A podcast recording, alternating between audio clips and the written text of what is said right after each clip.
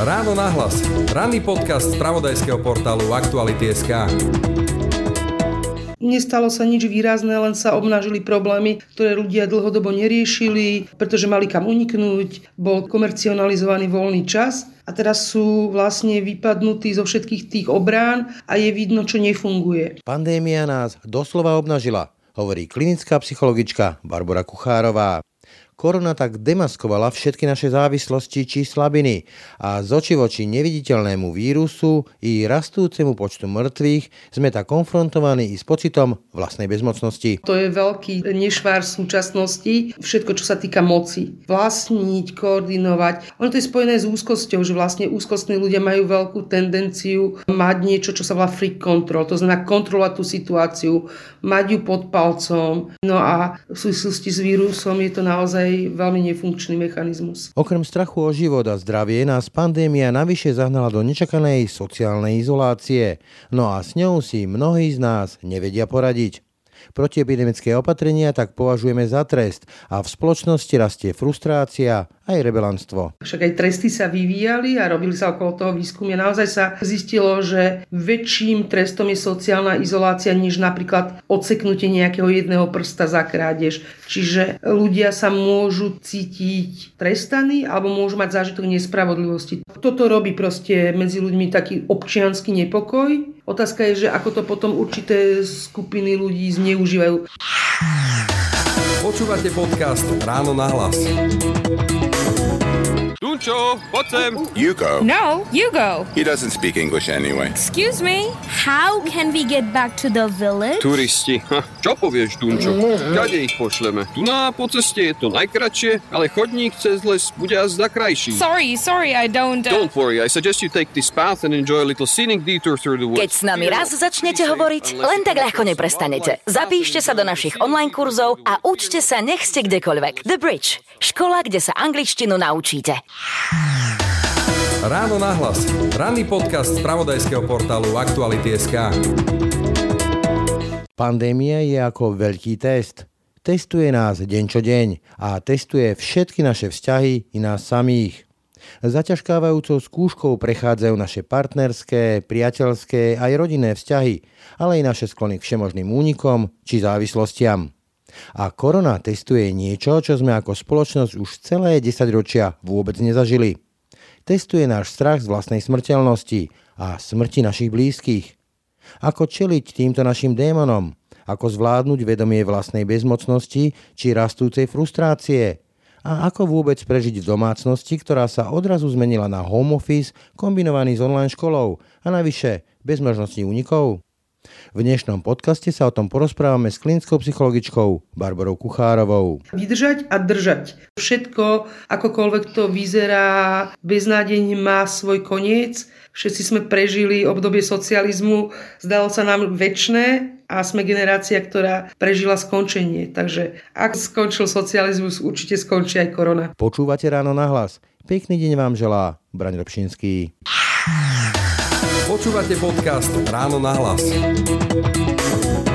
Pri mikrofóne vítam Barbaru Kuchárovú, klinickú psychologičku a šéfku občianského združenia Prima. Dobrý deň. Dobrý deň. Čiže keby ste ako klinický psychológ mali diagnostikovať tú našu slovenskú spoločnosť tu a teraz, v tejto dobe, aká by bola tá diagnoza? Obnaženosť. Nestalo sa nič výrazné, len sa obnažili problémy, ktoré ľudia dlhodobo neriešili, pretože mali kam uniknúť, bol komercionalizovaný voľný čas a teraz sú vlastne vypadnutí zo všetkých tých obrán a je vidno, čo nefunguje. Je viac cítiť nejaké psychické diskomforty, ktoré ľudia majú, je viac možné vnímať nefunkčnosť vzťahov, ktoré žijú a o mnoho viac sa ľudia začínajú zaoberať aj mentálnym zdravím, čo podľa mňa vo výsledku nie je až také zlé. To, ako rastie frustrácia a hnev a únava, to už sa nedá prehliadnúť. Otázka je, dokedy sa to takto dá držať, ale podľa mňa taký ten kľúčový pocit e, v mnohých ľuďoch je akási bezmocnosť. Je tu proste nejaký malý vírus, nejaké opatrenia, ktoré fungujú, nefungujú, vlastne nefungujú a cítim sa bezmocný. To ale potom človeka môže viesť e, k skratkovitým riešeniam. Áno, tú bezmocnosť sme vlastne mali vždy len pri kontakte naozaj s mikroorganizmom, aký je vírus. Je vidno, že nie sme až takí páni tvorstva a veľa ľudí si naozaj tak slangovo kliaká v tejto dobe. To znamená, ten tlak, ktorý mali oni už aj predtým, už nie je udržateľný a áno, naozaj pomáha tomu frustrácia že mnohí ľudia povedzme idú do depresívnych rozlád, rozvíja sa u nich povedzme viac úzkosť alebo hypochondria, pretože neustále sledovanie sa, či som stále v poriadku, tiež nepridáva tej duševnej pohode. Tak také slovenské je napríklad e, rola obete alebo naopak ukazovanie prstom na to, kto je vinný. Áno, tak dúfam, že je to ešte kúsok viac než slovenské, ale my sme v tom naozaj majstri. Hľadať vinníka vždy za rohom. Dať tomu druhému človeku čierneho Petra a to je napríklad aj vidno v tom, ako sa rozširuje v Slovensku taká nenávisť, hejt, ako hľadáme toho vinníka, ktorého by sme mohli vlastne popraviť za to, že nám nie je teraz nelahko. A nie je to možno o nejakom e, pocite alebo snahe o pocit kontroly, o pocit moci, že však som viac ako ja neviem, e, ten umelec, ktorý teraz hovorí, že nemáš čoho žiť, alebo neviem, aký iný príklad? No, to je veľký nešvár súčasnosti. Všetko, čo sa týka moci. Vlastniť, koordinovať. Ono to je spojené s úzkosťou, že vlastne úzkostní ľudia majú veľkú tendenciu mať niečo, čo sa volá free control. To znamená kontrolovať tú situáciu, mať ju pod palcom, hýbať šnúrkami, no a v súvislosti s vírusom je to naozaj veľmi nefunkčný mechanizmus. Človek je sociálne zviera, keby som parafrazoval jedného filozofa a dnes e, sme uzavretí v tých home office doma. Mne tak napadlo akurát, že všetky také tie drobné smoltolky zdanlivo bezvýznamné, ktoré sme mávali, ja viem, na trhovisku, v obchode, kolegovia, ako sa máš, ako sa máš. Dneska to nie je a cítim, ako to strašne chýba.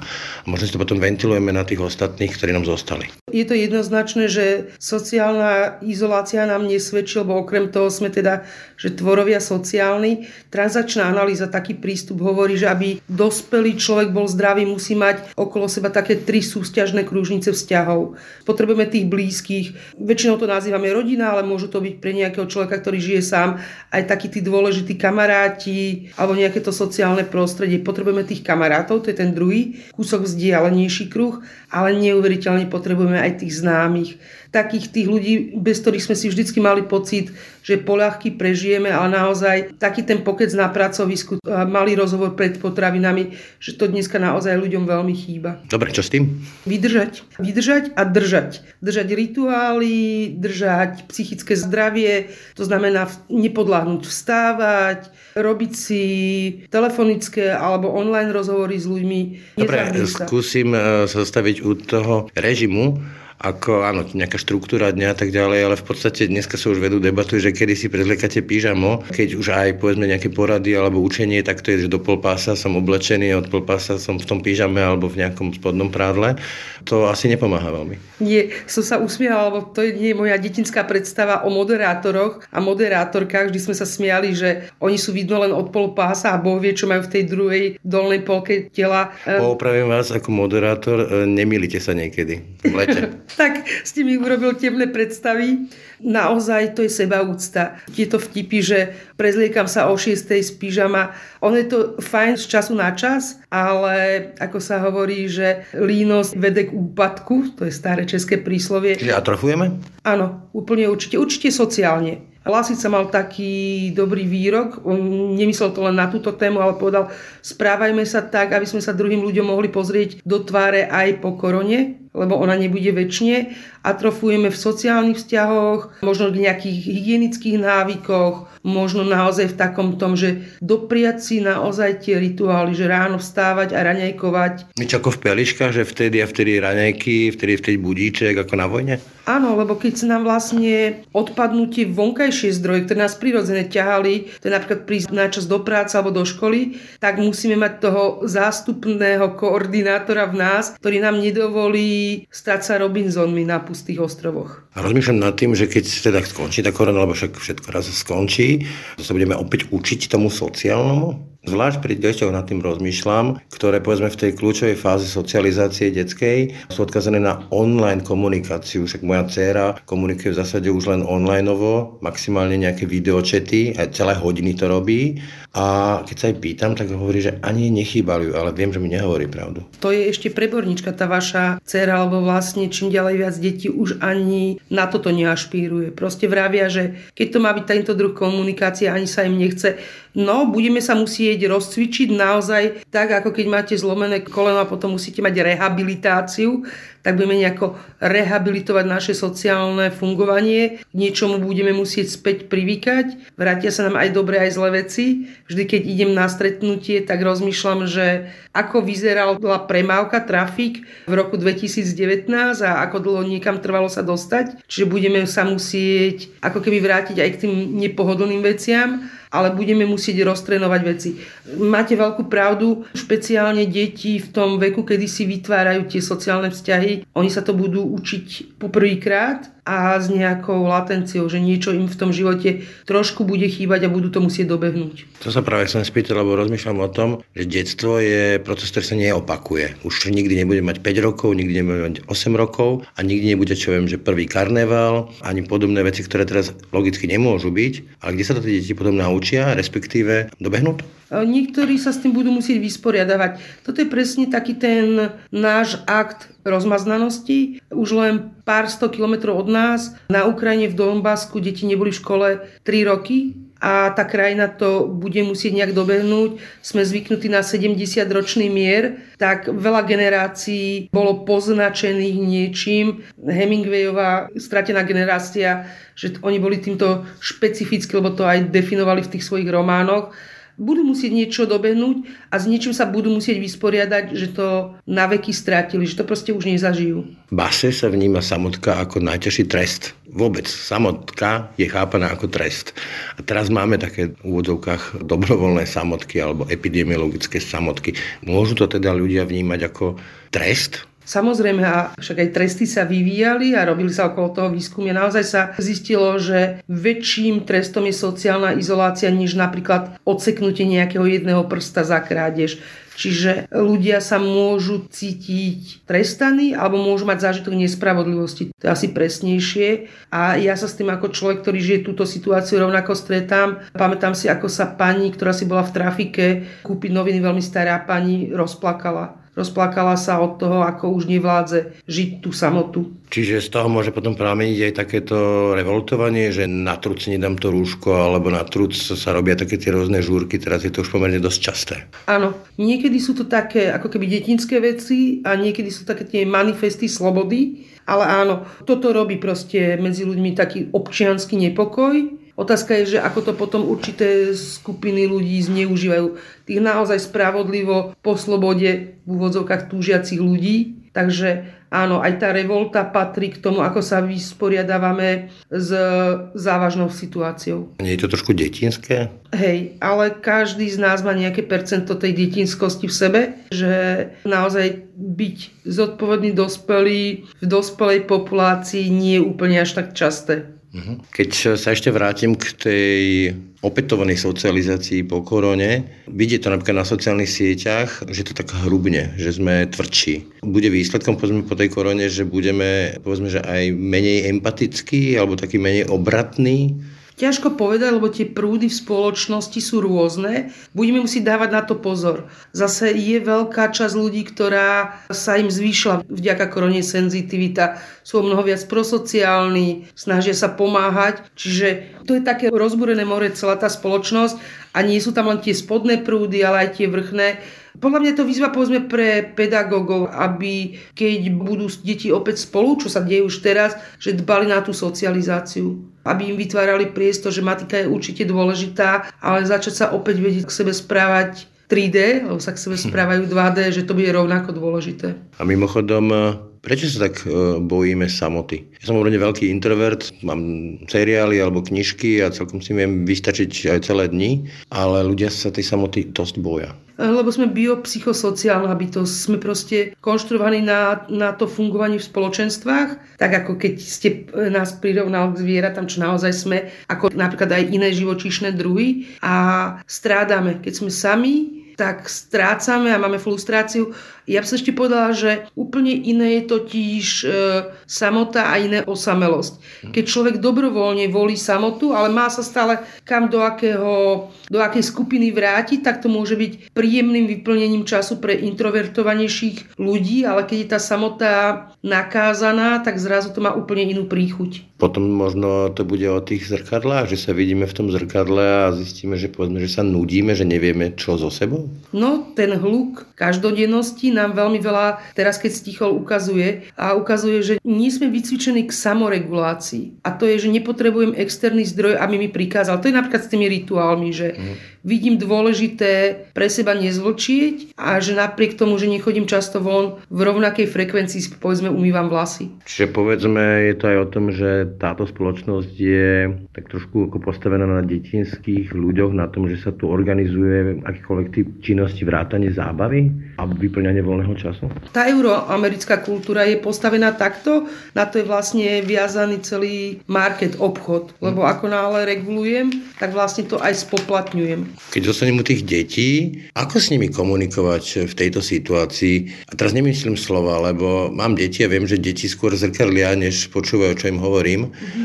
A musia predsa cítiť, že sme frustrovaní, sme unavení, sme aj vystrašení.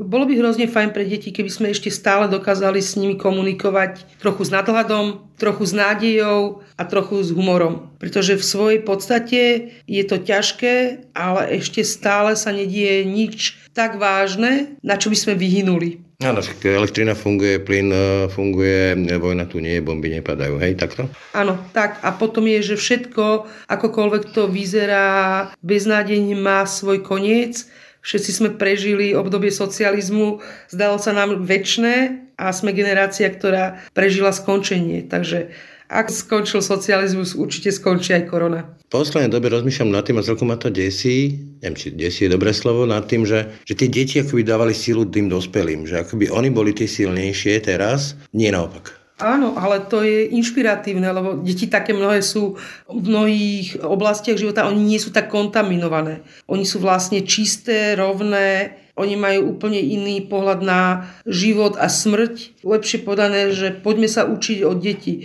Že deti v mnohých oblastiach by mali byť našimi učiteľmi. A ako s nimi hovoriť o tých mŕtvych. O tom, že tu proste zomierajú ľudia na niečo, čo ani tí vedci nevedia presne špecifikovať, že kto je ten najviac rizikový, kto je menej rizikový a vlastne nemáme na to liek, máme len nejakú vakcínu, aj tá nie je 100%.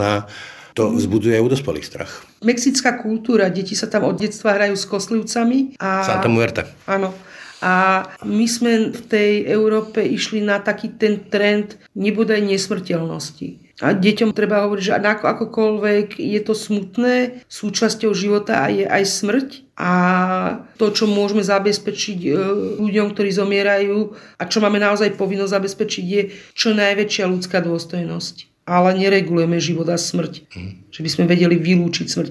A pre deti je to dobre sa učiť a deti sú odolné, keď vidíte, ako oni vedia krásne spracovať. Nie, že by ich to nebolo, že tu už není babička a že si urobia tú fantáziu, že kde ona s kým hrá Mariáš v tom nebičku. Tak skôr počúvajme deti, trochu to regulujme, ak by, aby sa prepadávali, ale myslím si, že oni sú skôr naši navigátori v týchto témach. Celkom ma zaujal taký váš termín, že kult tabletky. Uh-huh. Čo tým myslíte, kult tabletky? Je to jeden z fenoménov súčasnej doby, chemizácia spoločnosti uh-huh. a to znamená, my máme rýchle chemické úlavy, máme tabletky temer na všetko na to, aby sme papali, aby sme nepapali, aby sme spinkali, aby sme nespinkali, dokonca aby sme sexovali alebo nesexovali a to nám robí úplne iné vnímanie reality. Napríklad výskumy hovoria, že my sme kofeínová generácia, my už nepoznáme takú tú čistú únavu také, že naozaj sa človek unaví a potom je unavený, lebo do toho ešte búchame neuveriteľné množstvo kofeínu. Čiže to je povedzme aj o tom, ako sa vykupuje Lexaurin? Uh-huh.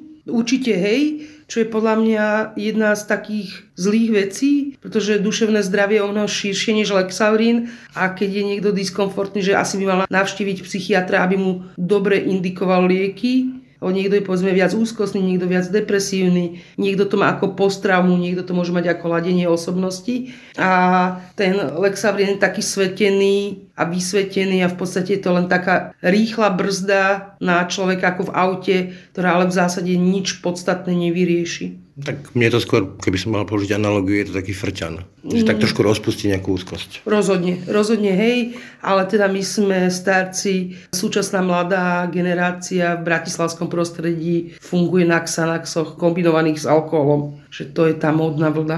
Nebudeme dávať radšej návody. Hej, jasne. Ale keď sa vrátim k tomu, že teda hovoríte, aké je dôležité to sociálno pre človeka, tak ľudia, ktorí povedzme, že sa im rozpadne ten režim, rozpadne sa im to sociálno, tak ich to môže, odborne sa tomu hovorí, dekompenzovať. To znamená, že sa im zrúť akoby ich svet a z toho potom sú následky typu, že flaša, lieky a ďalšie typy závislosti. Mielim sa? Nie, veľmi dobrý odhad. To je zase chemizácia. Je to taký príjemný na vypínačka pre ľudí, ktorí už sú naozaj stiesnení.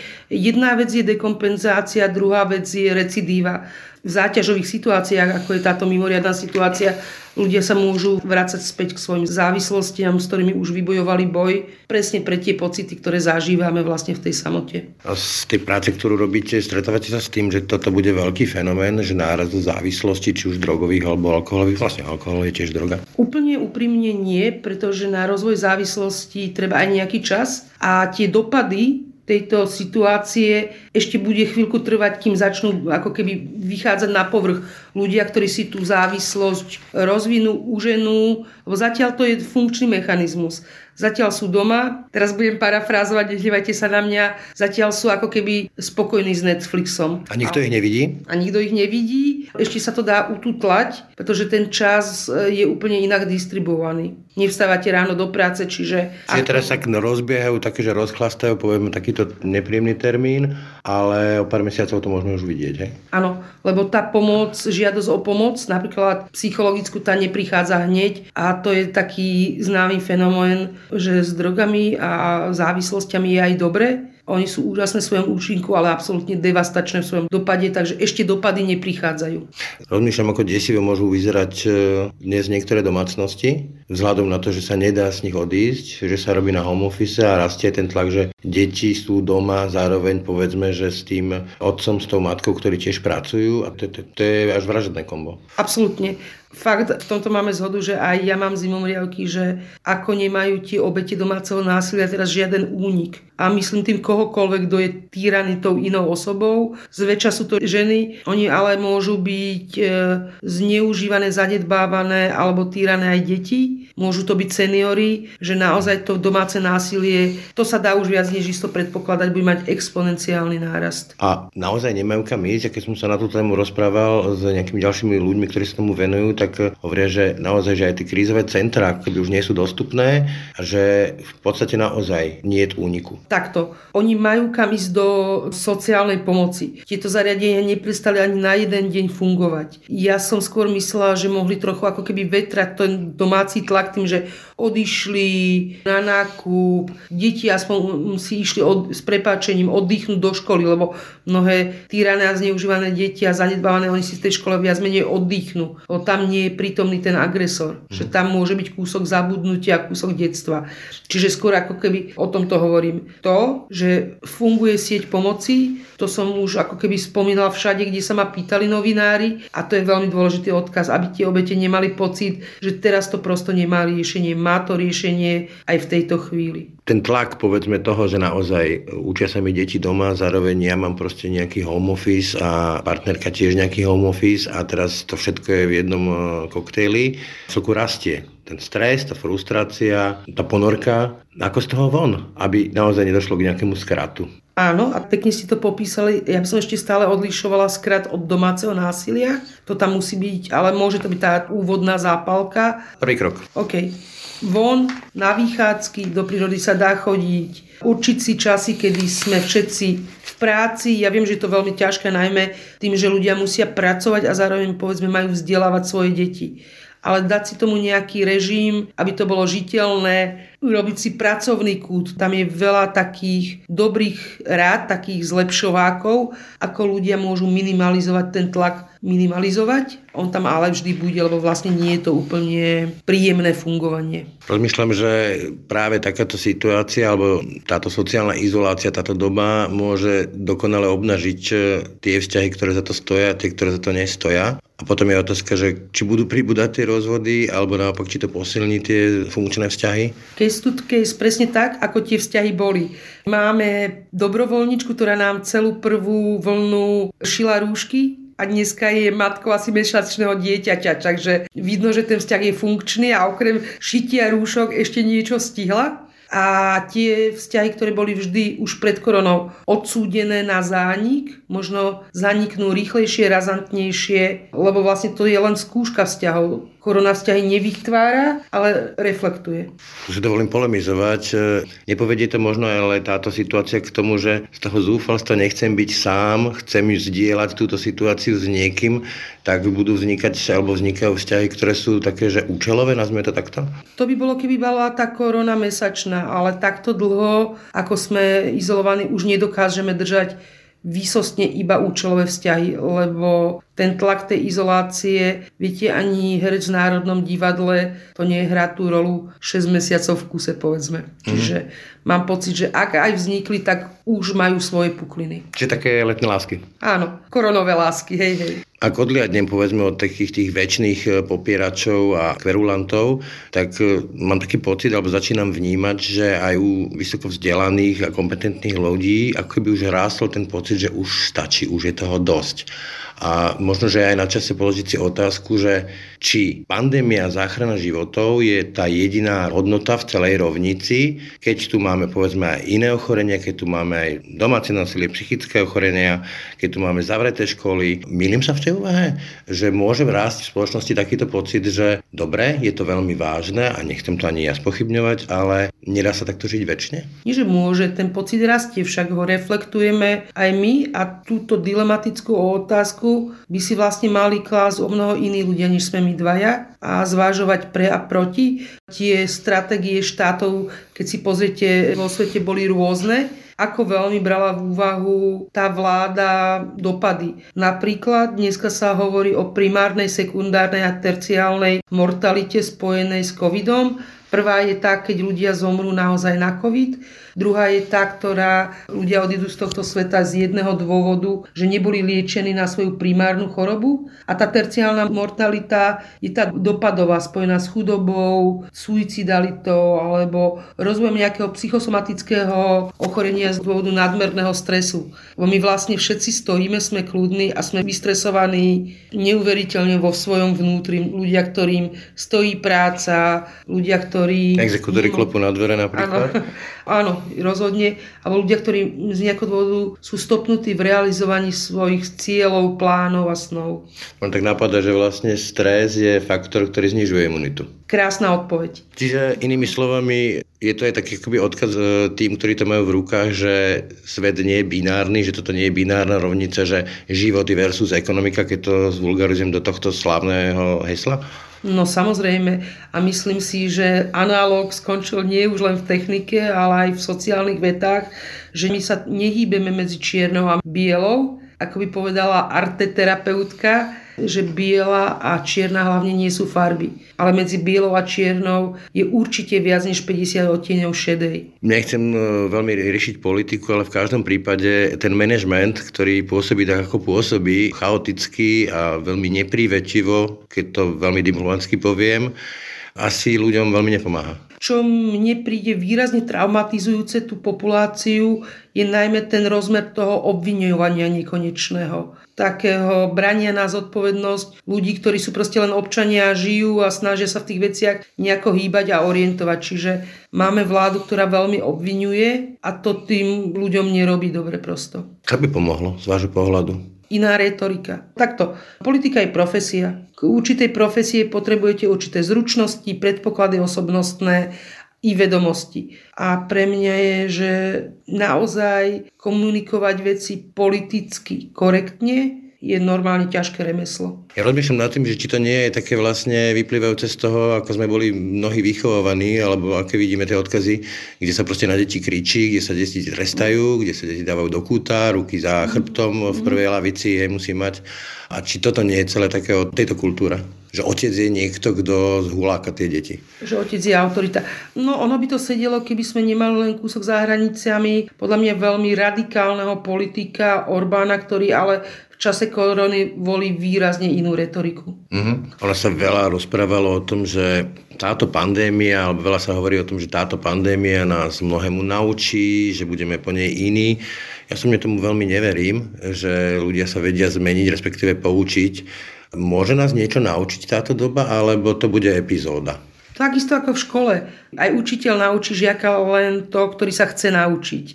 A pre mňa je, to ste veľmi pekne povedal, že my sme nezlomní v nepoučení sa že za tie tisícky rokov, čo sme tu, sme zažili ďaleko, ďaleko razentnejšie zážitky ako ľudstvo, ako je korona a že moc nás to naozaj neposunulo, že možno sa posunuli technológie, ale ako by povedal Karol Gustav Jung, to zviera v nás ostalo drievať naďalej.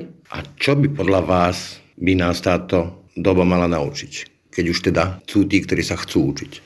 Určite nás naučila flexibilite, určite nás naučila, že poďte rozmýšľať, čo sú hodnoty, lebo spústa vecí, ktoré sme verili, sú také pseudohodnoty a určite nás naučila zvládať frustráciu.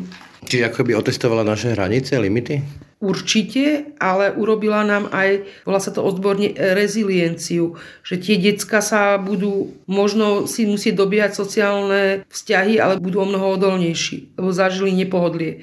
Ono je to tak zvláštne vymyslené v človeku a mne je to veľmi ľúto, ale úplná pravda je, že my sa o mnoho lepšie učíme cez negatívne zážitky, než cez pozitívne. Ale myslím, že stratu človek vníma 2,5 krát e, výraznejšie než zisk Áno, a že čo je napríklad len absurdné, je, že si uvedomte, že máme štyri základné emócie. Radosť, smútok, hnev a strach. Že tri sú také nejaké, že čo to, toto má byť.